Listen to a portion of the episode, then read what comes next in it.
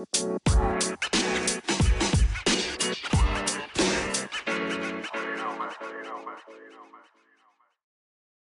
back to the People's Ethics Podcast, and today we're going to talk about the ethics in the medical field.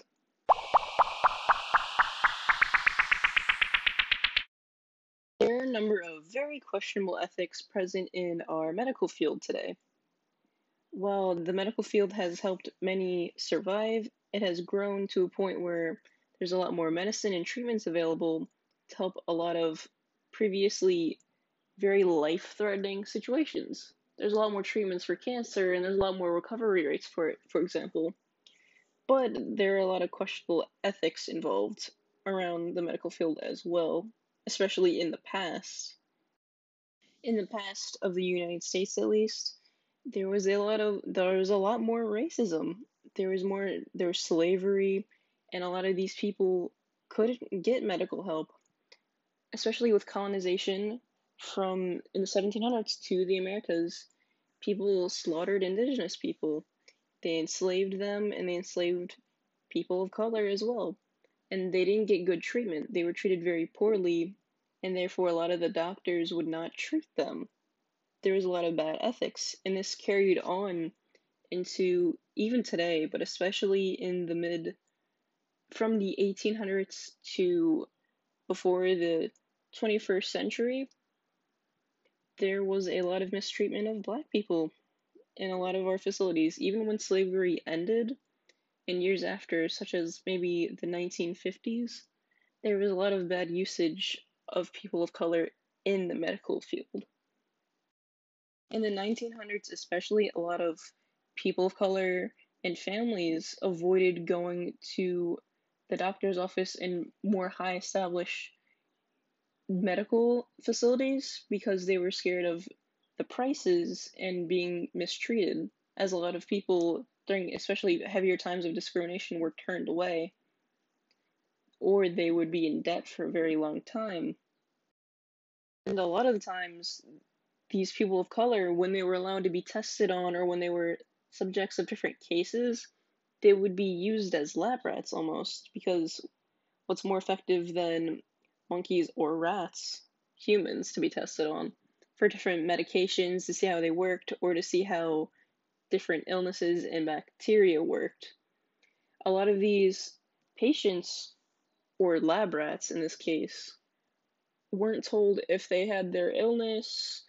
In one case, working with STDs, they weren't told if they had the STD or not, and they sampled 300 people of color and they were given free healthcare, sure, but a lot of them were given very dangerous treatments and they weren't even told if they had the illness or not. This shows a very bad moral situation, and this continued on for a very long time. Even into different cases, it was very, very bad.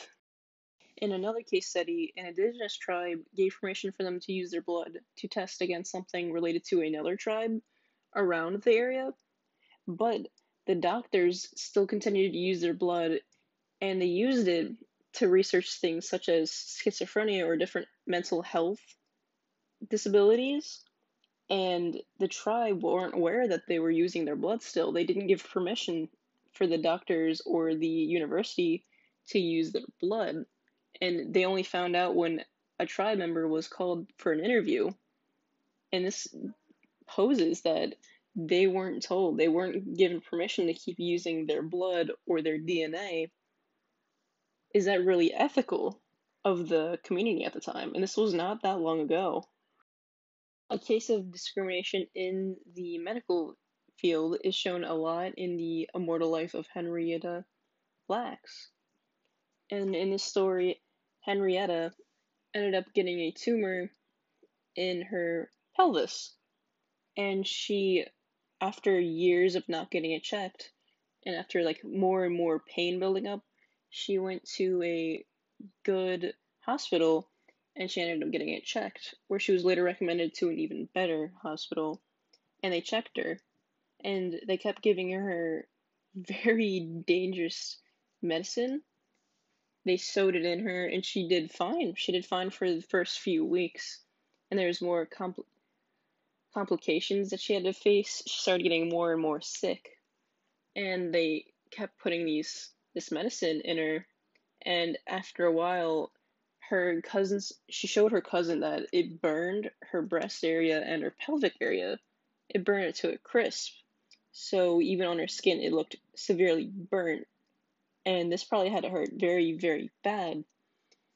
But th- when this tumor was tested, a sample was sent to a doctor, and the doctor tested this sample of cancer cells, and apparently they ended up growing at a rapid, rapid rate, and a lot of these other cells would die very quickly and would not be able to regenerate at the rate of Henrietta's cells. So even to this day, they're still being used because they grow at such a rapid rate and they were really easy to keep alive compared to the other cells.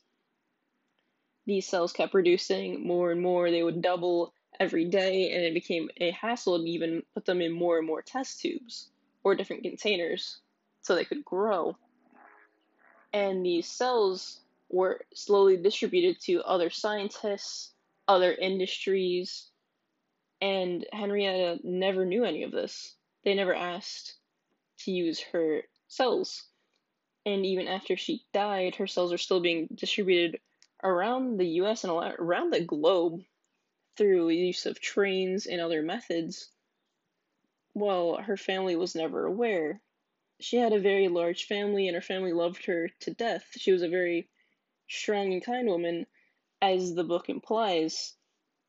And even after her death, her family were never informed or asked if they could continue using Henrietta's cells.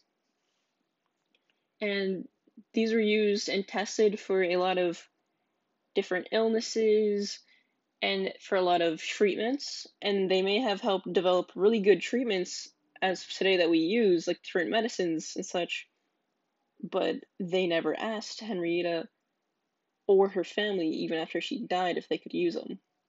In the medical industry, there is a lack of communication between the patient and the doctors or facility a lot of times, especially this is present in today's society as well, but it was especially during maybe decades ago, maybe 30, 40 plus years ago. This was a large problem. Even if it helps develop really good medicine and such, it is still ethically very wrong to do.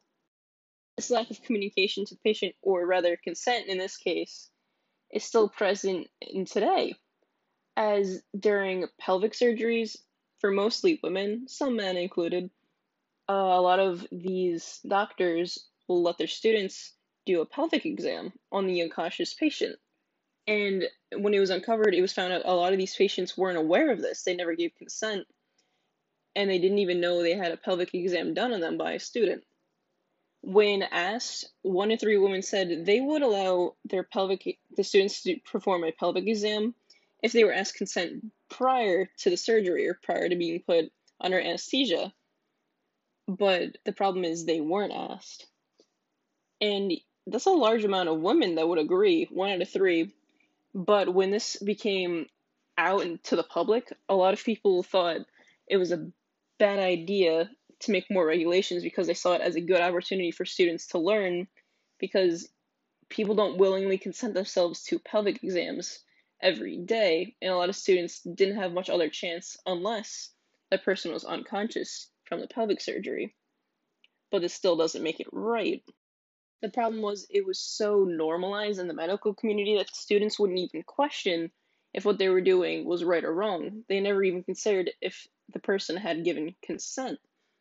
A lot more students are aware now, and they said it feels wrong, but a lot of them still underwent it as students because if their doctor, the person who's supposed to guide them and teach them, willingly says, Here, do this, and it'll help you with your practice, it'll help you with the training, they don't really question it much. A lot more students refuse to do it, but it's still a very large thing even after it was publicized and after more regulations were put into place. It's still a very, very common occurrence to this day, and that is very wrong. There's a lot of discrimination and a lot of non consensual doings in the medical field. So it is very questionably very ethically wrong. As more regulations are being put into place and as more wrongdoings are being publicized now, especially through the rapid growth of the internet and the use of it, there can be better morals in the future for the medical industries. In the medical field, there is there can be a lot more consent given. There is a lot more knowledge on what not and what to do, and it can become an overall better place as the world and society betters itself as a whole. But we don't know what's in the future, but we'll see. Thank you for listening, dear viewer, and I hope you have a wonderful day.